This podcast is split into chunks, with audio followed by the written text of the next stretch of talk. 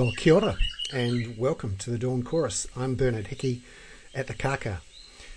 Today we're going to look at a couple of big things that have come out over the last two or three days. In particular, the announcement from the G7's finance ministers that they've agreed a plan for a 15% global minimum corporate tax rate. Sounds great, and everyone's talking lots of good things about how these big tech companies like Facebook and Google and Amazon and Apple and Amazon will finally start paying some tax in the countries where they sell services but don't have a lot of costs. So, obviously, at the moment, many of these companies are able to reroute sales through tax havens and other low tax destinations such as Ireland. You may see, for example, when you buy something via Google or Facebook, that um, often the the receipt comes from an Irish or a Singaporean company, and that means that um, Facebook and Google and the others are able to not pay much tax in the place where they're selling stuff. And often, because some of them um, have their uh, home base or also put a lot of their sales through an actual tax haven, the likes of the Caymans, they often don't pay much tax in America either. Now, the aim obviously is uh, for the Americans to have um, higher corporate taxes, particularly from these global companies who've managed to pay tax in not too many places. And the idea is uh, that uh, America would also be able to force some of the European countries to not charge these digital sales taxes. So, Britain, Italy, France, Australia actually have uh, put in place digital sales taxes. So, effectively, charging a tax, a bit like a corporate tax, but not on profits, on the sales in their countries by these global companies. Uh, it really breaks with all accepted tax practice and is sort of a rogue approach. But the Americans are saying, hey, let's do a deal. Let's come up with a 15% minimum tax rate. And this is something that Joe Biden is looking to get through the Congress. This would actually be lower than America's existing tax rate. And the idea be, would be that it, um, it sees an increase in American taxes. Uh, but there's a lot of water to go under the bridge here. Um, for example, Joe Biden is only talking about a corporate tax rate in America of 15%. There's two things to know here. Um, there is a pillar one and a pillar two part of this debate. Pillar one is where countries are able to uh, uh tax a, a company selling stuff in their country. Now, the idea with this deal was done so that um, countries are able to tax 20% of the profit above a 10% profit margin for sales in that country. Uh, that's pillar one. Pillar two is for uh, uh, the actual corporate tax rate for companies that are based in your country.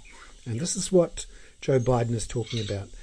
Uh, there's a risk here they're talking at cross purposes, and that the actual deal that really does need to be done beyond the G7 uh, to the G20 and then uh, to the OECD later this year means that um, this may not go anywhere. We'll see.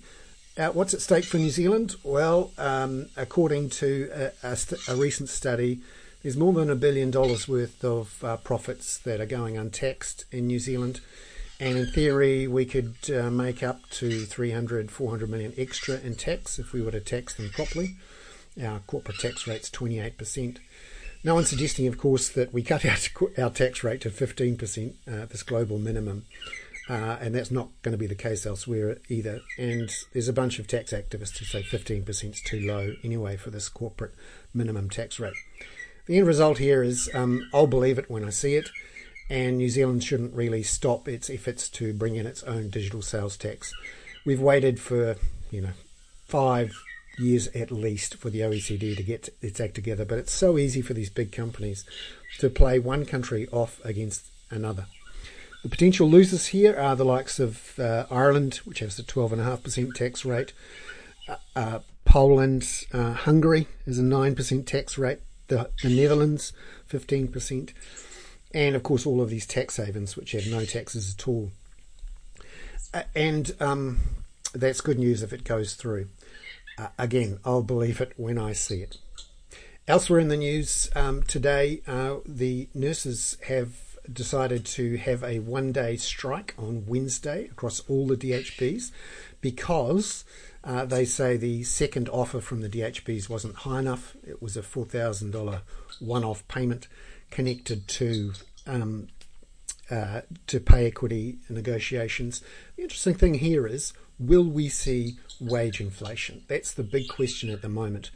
And something to watch out for later this week. Um, overseas, we'll have uh, US consumer price inflation figures on Thursday night, Friday morning, our time.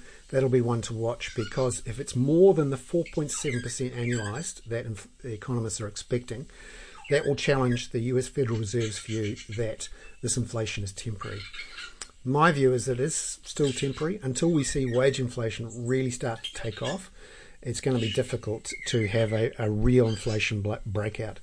And the reason you may not see the same inflation breakout uh, after COVID in the same way you saw in the 1970s is that um, we have a much lower unionisation rate in the Western world now.